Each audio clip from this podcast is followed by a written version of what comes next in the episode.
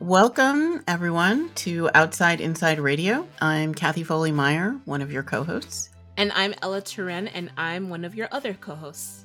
And we are very excited today to welcome Isaac Allen and Alex Greenbaum of the Hausmann Quartet Happy to be here. to our podcast. Thank you for having us. We're very excited. We wanted to ask you first off to talk about your, you know, your creative process as a musician, how you got interested in performing or making music, and what inspired you basically to become a musician. Isaac, you want to go first? Well, I have to rewind a really long time because I, I grew up around music. My great grandmother, who was still alive at the time, was a pianist, and and I was surrounded from a really little age. It was important to my family music, so I always went to symphony concerts and concerts at, at the Chamber Music Festival that they made open to the public.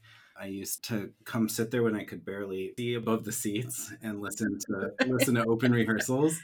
Where was this? Where did you grow up? in Santa Fe, New Mexico, Ah, okay. and Chicago slightly before that, but I was really, really young in Chicago. Um, so I was surrounded by it. I really wanted to play an instrument. I first wanted to play piano. This was in Chicago, but we lived in a small apartment there, and piano wasn't really going to fit into our lifestyle at that time. So uh, I was encouraged to play violin and picked it up and started taking lessons and got more and more into it until about high school when I was still into it, but also picked up a theater fascination. So I was a theater kid in, in high school. I wasn't quite sure which direction I wanted to go, but ended up going to a performing arts school and chose music theater and kind of started to make that my life's work point or to get very serious about it. And since then, I've been all over the country in different training programs from New York to Ohio and have really immersed myself learning from listening and uh, taking lessons and going to festivals and studying. So that's how I really kind of kindled my That's love awesome. for it.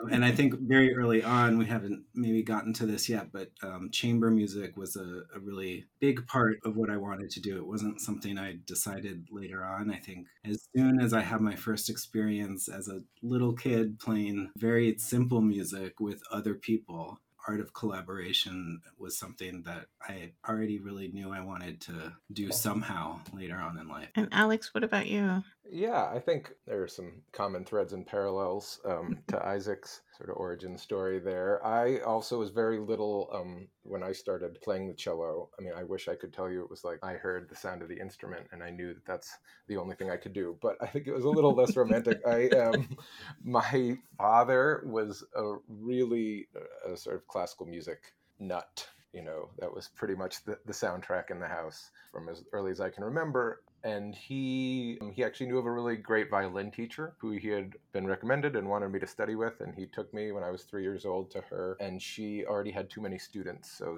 she said there's a really great cello teacher here at the Mhm. school too. You have a cello.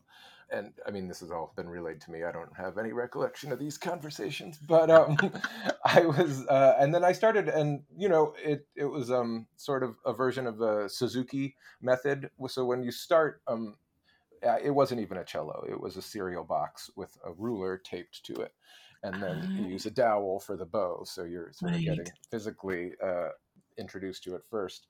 But yeah, so I don't really have uh, memories of a time in my life, you know, before I played the cello. So yeah, it was sort of every every Saturday was was cello from the time I was three. And I don't know that I got, you know, particularly serious about it for a long time. Uh, it was always something that you know I enjoyed, uh, specifically the performing aspect and the Mhm. getting to you know the way you collaborate and work and play with other people was always fun and rewarding but i would say it wasn't till i got to late middle school or into high school when i sort of really started spending more time with it and considering yeah making a life of this and um, i don't know i think part of me even at that point in high school thought i had missed the boat i was too late i would i grew up in um, new york and then in the suburbs in connecticut Mhm. so when I was 12, I started going to the pro- this program on Saturdays at uh, Juilliard, the pre college program. And I mean, it was great, but it was also sort of like quite intimidating. And there were sort of there's there's this like Yeah. group of kids who go there who I mean, not all of the kids like there are like this, but there's definitely a group that is sort of like the child prodigy who's, who have been on this track since Right. you know the beginning and like they knew when they were seven years old that they were going to be violinists for the rest of their lives and i just you know as a 13 year old i was like oh i guess i missed the boat but you know good thing i still get to play baseball and basketball a little bit too but um no i but i realized then that i yeah i hadn't and during that time i also got to go like as isaac mentioned to a few different um, institutes and festivals during the summer and get exposed to yeah lots of different kinds of people lots of different kinds of music and different places. And you know all the sort of like as i think the the doors that that opened you know like getting to play some of this music that i've been you know listening to since i was little and was sort of a dream come true getting to meet people you know getting to see unbelievable parts of the world falling in love for the first time all that stuff i, th- I think i can like sort of trace back to i mean i have no doubt some of those things probably would have happened even if i didn't play cello but um hopefully. Uh, but i definitely like it i feel like it was an incredible vehicle for me along with being you know like artistically and spiritually rewarding as well Thank you. So that both of you have had such an, an interesting journey and different ways in which you encountered music and some similarities as well. So can you talk a little bit about how the quartet came to be and where your lives sort of then intersected? The quartet started when we were in undergrad in college as music students, originally with slightly different membership than we currently have now. But we were all part of, at the time, the two violinists, myself and Bram, and our violist and cellist at the time, all studied with the same two teachers. It was a wife and husband who played violin and cello. And so they ran actually a music festival in New Jersey during the summers, mostly for their students. And some other students would come as well. But it was a very kind of small, intimate festival that was at my teacher's mother's house, who had a large house in New Jersey, and all all the students would sleep in different areas of the house, and we would get coachings and, and play almost exclusively chamber music together. And so I'd known all the people. We were good friends with the original quartet members, and I think the idea to form a quartet and play for more than just that summer came from multiple all night sort of reading sessions with you know maybe a drink in hand if i can say that and You can.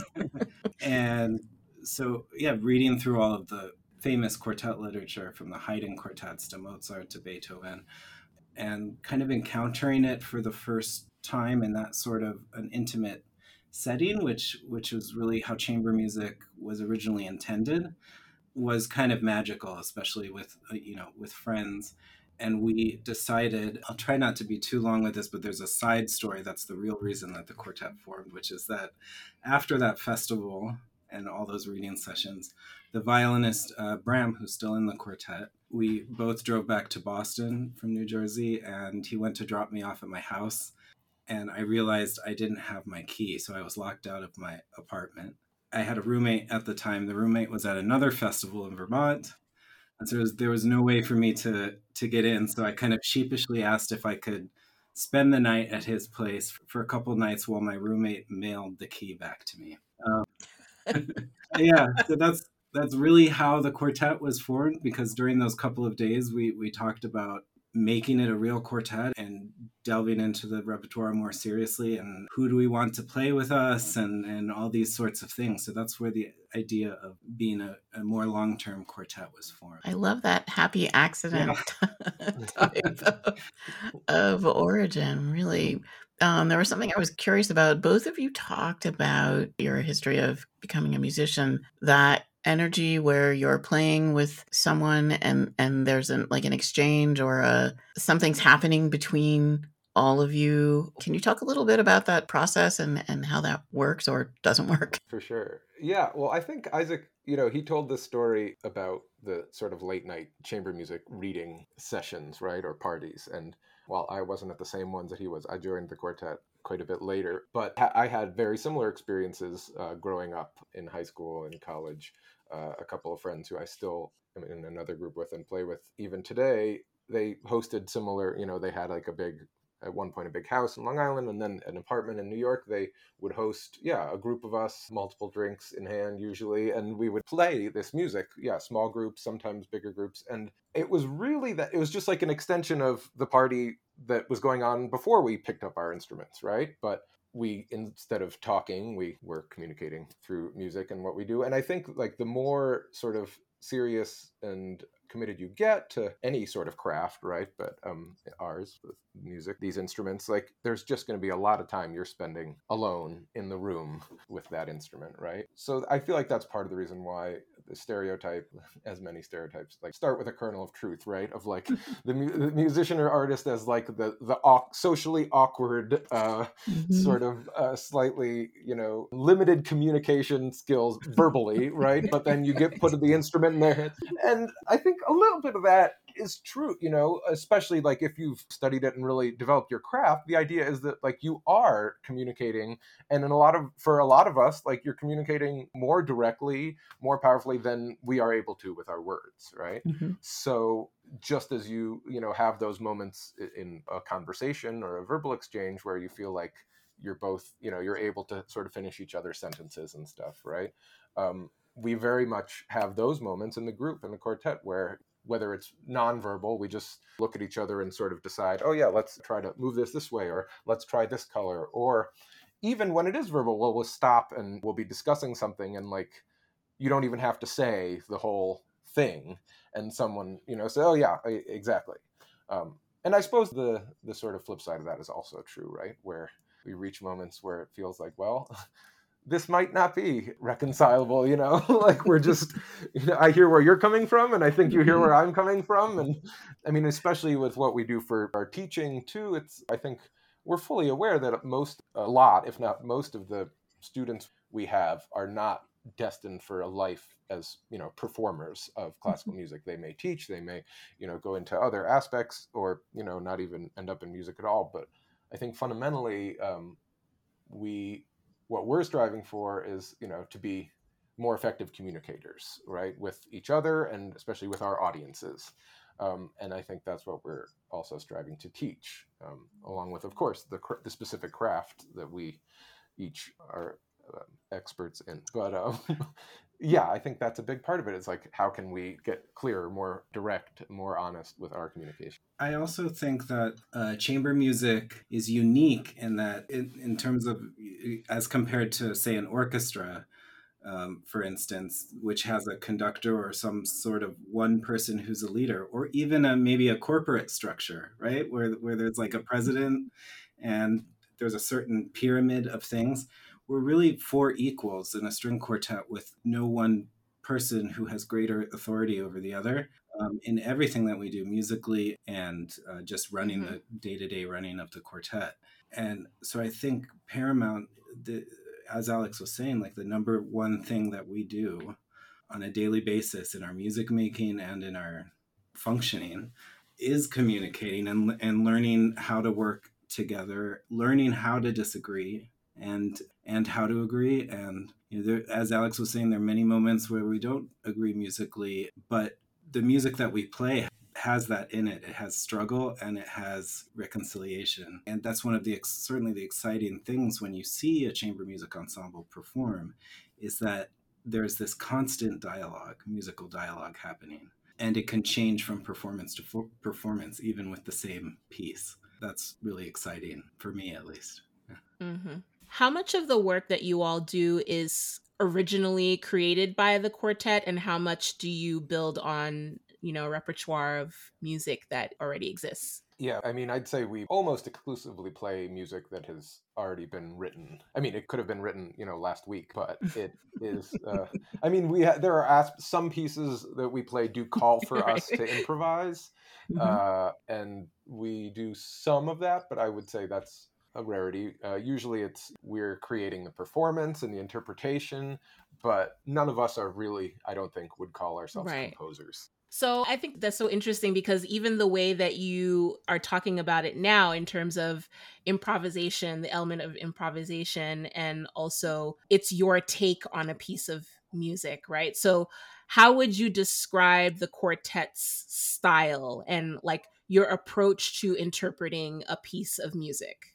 If you if there is such a thing yeah that's a great question because we are obviously playing music of many different styles, always trying to amplify what the composer's written and what the composer intends, but also in our uh, character in our own way. But I think what's unique about us is actually our approach to programming. And I think all of us are very keenly interested in how a, a full performance works and how your listening to certain pieces can be altered and changed by what they sit next to. For instance, we have a concert series that we started with one of the primary reasons was to play all of the Haydn string quartets. And Joseph Haydn, who kind of invented the string quartet, wrote 68 string quartets in his lifetime, which is a really large number of string quartets. So a lot of people, for good reason, don't play all of them in a cycle um, because, you know, last days, obviously.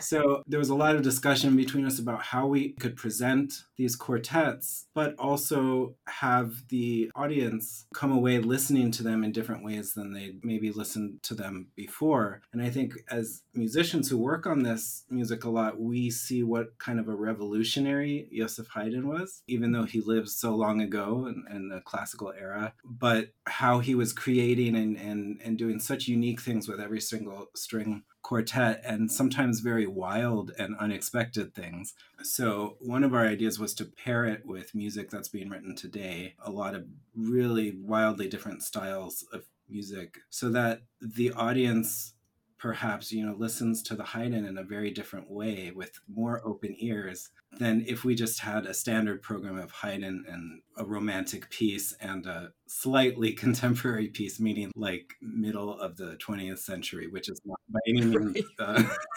right. Yeah, that was I was going to ask you when you said you were pairing them with contemporary music. It's contemporary classical music. Yeah, music being written today. Okay, I didn't know if it was like you know, Haydn and jazz or Haydn and hip hop. yeah. Going all the way back, right? yeah, there are different styles too that we for instance, one of our last concerts we we wrote a string quartet that was written by Chick Corea. Oh, okay. So yeah. there are different styles that we mix in there. Um, okay. That program we also paired with a Haydn quartet, and after playing the Chick Corea, playing the Haydn, I was like, wow, there's there's some really crazy rhythmic stuff going on in this in this Haydn quartet that I didn't even realize. That having it next to it lets you appreciate it in, a, in a different ah. way. I think both of them. Yeah. Yeah, and I think it's sort of like part of a. I mean, we're not the only group. I think it's an exciting time right now in classical music. That I mean, if I mean, even calling it classical music maybe is like the wrong thing mm-hmm. right now. Um, but yeah, just an idea of really sort of reimagining like what is our canon and what like what are these works that yeah, I mean, this it's a world that has been like pretty conservative for a pretty long time in terms of what audiences are expecting and um, mm-hmm. okay paying for. um, but uh, to us, I think that it's exciting to sort of be one of the groups that is just sort of hope helping to maybe blow up some of the divisions of genre or style or stuff and really hopefully you know democratize it in a way where it's like it's not i don't know. I, I just remember there was a concert series a few years ago and the guy requested like that we play a program of like beethoven haydn and mendelssohn or something. And i said right. yeah, you know like no i'm sorry. Like, that, that's not what we do because you know we're not in, in we don't live in vienna in the 19th century. Right. but even if we did you know like what is this about? You know like we this is the whole idea is like this is not a dead art that belongs in museum, right? But it's right. it's alive, and there are people still writing music today, and you know some of them exactly. are not old white dudes who are have been dead for a hundred years, and that's yes. I think for us is an important part of um, the kind of music we present and the the context we present it in. With the conversation, you know, that I often find myself in um, biting my lip during uh, is somebody says, "Oh, you play you play the uh, violin." I just I just love classical music. I put it on when I go to sleep at night, which actually happens quite quite more than you might think. Ooh, that's kind of insulting to uh... exactly. Um, so we we're very much trying to change that perception and show our audiences how alive music is, whether it was written just yesterday or in, from Esterhazy back in the day of the string. Gotcha. And then, yeah, I don't think uh, we're not here also to disparage that music. I mean, I think for I don't want to speak for Isaac, but you know, for me, hey, that music is a big part of the reason that I decided to play the cello. You know, like yeah, right. Bach, Beethoven, you know, Schubert. These guys, like those names are household names to us for a reason. But I think yeah, just to, there's so much more. Well, I'm curious to, if you could talk a little bit about some of the work that you also do connecting, you know, different communities to music because this kind of lends itself to what you're trying to do with the music itself, but you also have programs in which you you share music, play music, you know, offer space for people to make music in different spaces. So can you talk a little bit about that work that you all are doing? Yeah. Yeah, go for it. I'm sure I'll miss some things and you can fill in the blanks. But we have a few years ago, we wanted to reach the community in better ways and it seemed one of the best ways to do that was as a string quartet to become a nonprofit organization so we incorporated that way. And, and through that there were several programs that we had been running before that in collaboration with other organizations. And, and we wanted to be our own drivers a little bit of some of those programs more. But uh, we have programs for amateur musicians so people who work professionally doing something else but they love music. We call that the living room program. And why it's called the living room program is because we offer coachings to those groups and help organize groups of like-minded people in, in the community who want to play chamber music together. And then we also organize uh, concerts for them to give, which are actually open to the public. We have been doing them as a collaboration with the Downtown Central Library in San Diego. And we have uh, programs for young musicians for chamber music. So, middle school to high school, we have a semesterly program that meets on weekends and then kind of a little summer festival. And we very much want everybody to be included in that at various different levels. So, we have all different levels of players in that and we we work very hard each year to raise scholarship money so people from all different income levels can participate in that. And one of my favorite programs that we have is called the Jam Session program. And this was started as a creative way to figure out how to actively make music with with populations that maybe didn't have any background or experience in playing an instrument or something like that. And communities that are are historically underserved. So one of the first places we launched the Jam Sessions program, which is a collaboration between us and music therapists from an organization called Resounding Joy, was at the San Diego Rescue Mission with participants living there that were transitioning out of homelessness. And we kind of devised this program with active music making where we would bring just a whole bunch of drums because rhythm is kind of the basis for, for all music. And it started off kind of as a drum circle and led by the music therapists who did all kind of active music making with different percussion instruments, different body percussion, different kinds of things. Um, and this us and the string quartet would play along with them, and we'd also find about a 10 minute segment of time in there to perform a piece of chamber music for them, whether it was something written a long time ago or something written more recently, and to have them actively making music with us. So we've done everything at that program from like, you know, playing Mozart or Haydn quartet and having a whole room full of people on congas and stuff draw, drumming along to mm-hmm. us, which is pretty cool, and helping write songs with them. And that for me has been one of the most rewarding programs that we do just to see the the joy that it brings to people who quite often come into the session thinking they're not going to like this being you know maybe they've had a long day and some really struggling things that have happened in their life that day. And this is the last thing that they want to see themselves at.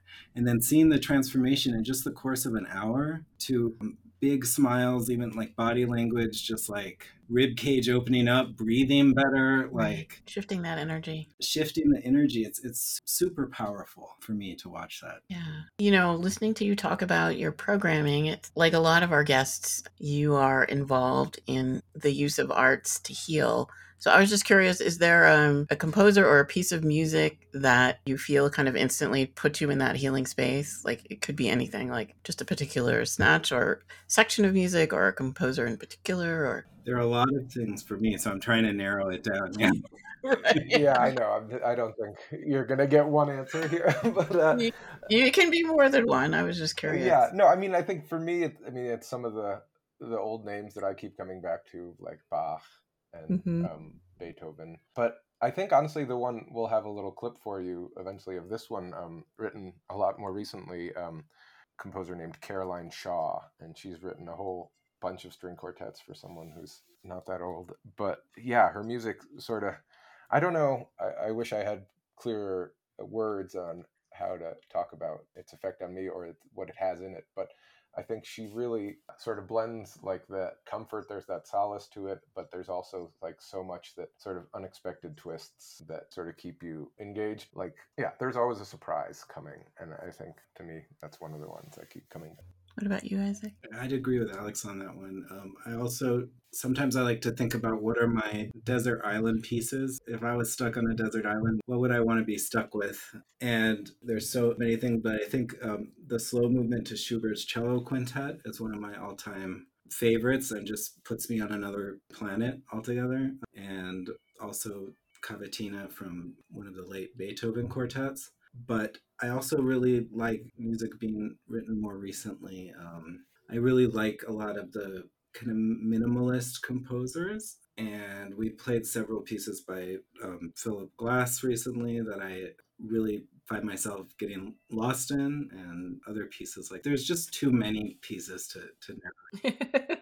Well, you all have a piece that you're going to share with our listeners. So, can you talk about which piece you're going to share? Sure. So, this is a, a little excerpt from a quartet by Caroline Shaw, the composer I mentioned. Um, she's amazing. She's like a not only composer, but she's a violinist and a vocalist. She's like the youngest composer to ever have won the Pulitzer for composition. And um, this piece is called Valencia, like the orange basically she said um, you know it's like you think about you know your normal supermarket orange right? Okay. but then once you cut it open you know there's all these layers we didn't see from the outside yes. right? And there's all these textures that we don't see from the outside right? And the little tiny things that explode when you bite into it and all that. So i mean she also has i think she was inspired by another artist that she worked with that just a few months before that sort of set her on the specific sort of lyrical sound of that piece. But um, yeah, it's this little excerpt is great, and I would also invite all our listeners to check out more of Caroline's work. She's really, I think, just one of the most amazing voices out there writing music these days. All right, so here's a piece from Caroline Shaw called Valencia Clip.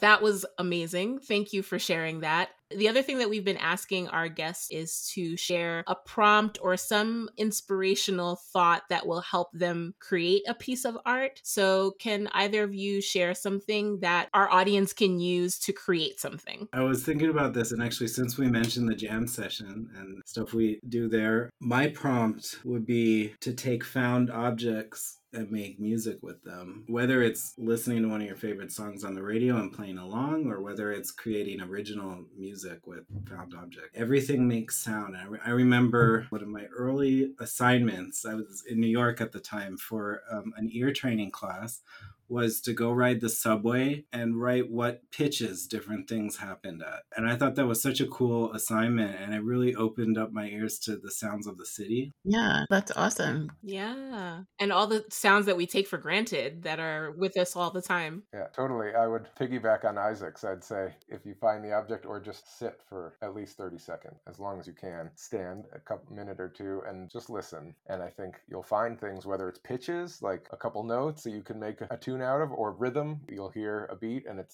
doesn't have to be something that was supposed to be a beat. It usually isn't. But take that space in your day to listen with intention. I love that. I love that. Turn the soundscape of your life into art. There you go. There's the assignment. Well, Isaac and Alex, thank you so much. We have really enjoyed this conversation and we do look forward to hear literally hearing more from you and the rest of the Hausmann Quartet. Thanks a lot. Thank you so much. This was a pleasure. Thank you so much for having us. Yeah, it's been, been fun. You've been listening to Outside Inside Radio, brought to you by the Prison Arts Collective. Prison Arts Collective is founded on the belief that art is a human right and is dedicated to bringing the transformative power of the arts to people experiencing incarceration. We are based in the School of Art and Design at San Diego State University and have additional chapters at three CSU campuses. Prison Arts Collective is a project of California Arts and Corrections, an initiative of the California Arts Council and the California Department of Corrections and Rehabilitation. Outside Inside Productions are a way to communicate with our participants and with the wider public through video and other media as an extension of our distance learning project created in response to COVID 19. If you'd like to respond to this week's prompt, send an email to pacradio4 at gmail.com. That's P A C radio and the number 4 at gmail.com with the subject line Outside Inside Prompt. We'll select responses to be broadcast on the show during the season. We look forward to hearing from you.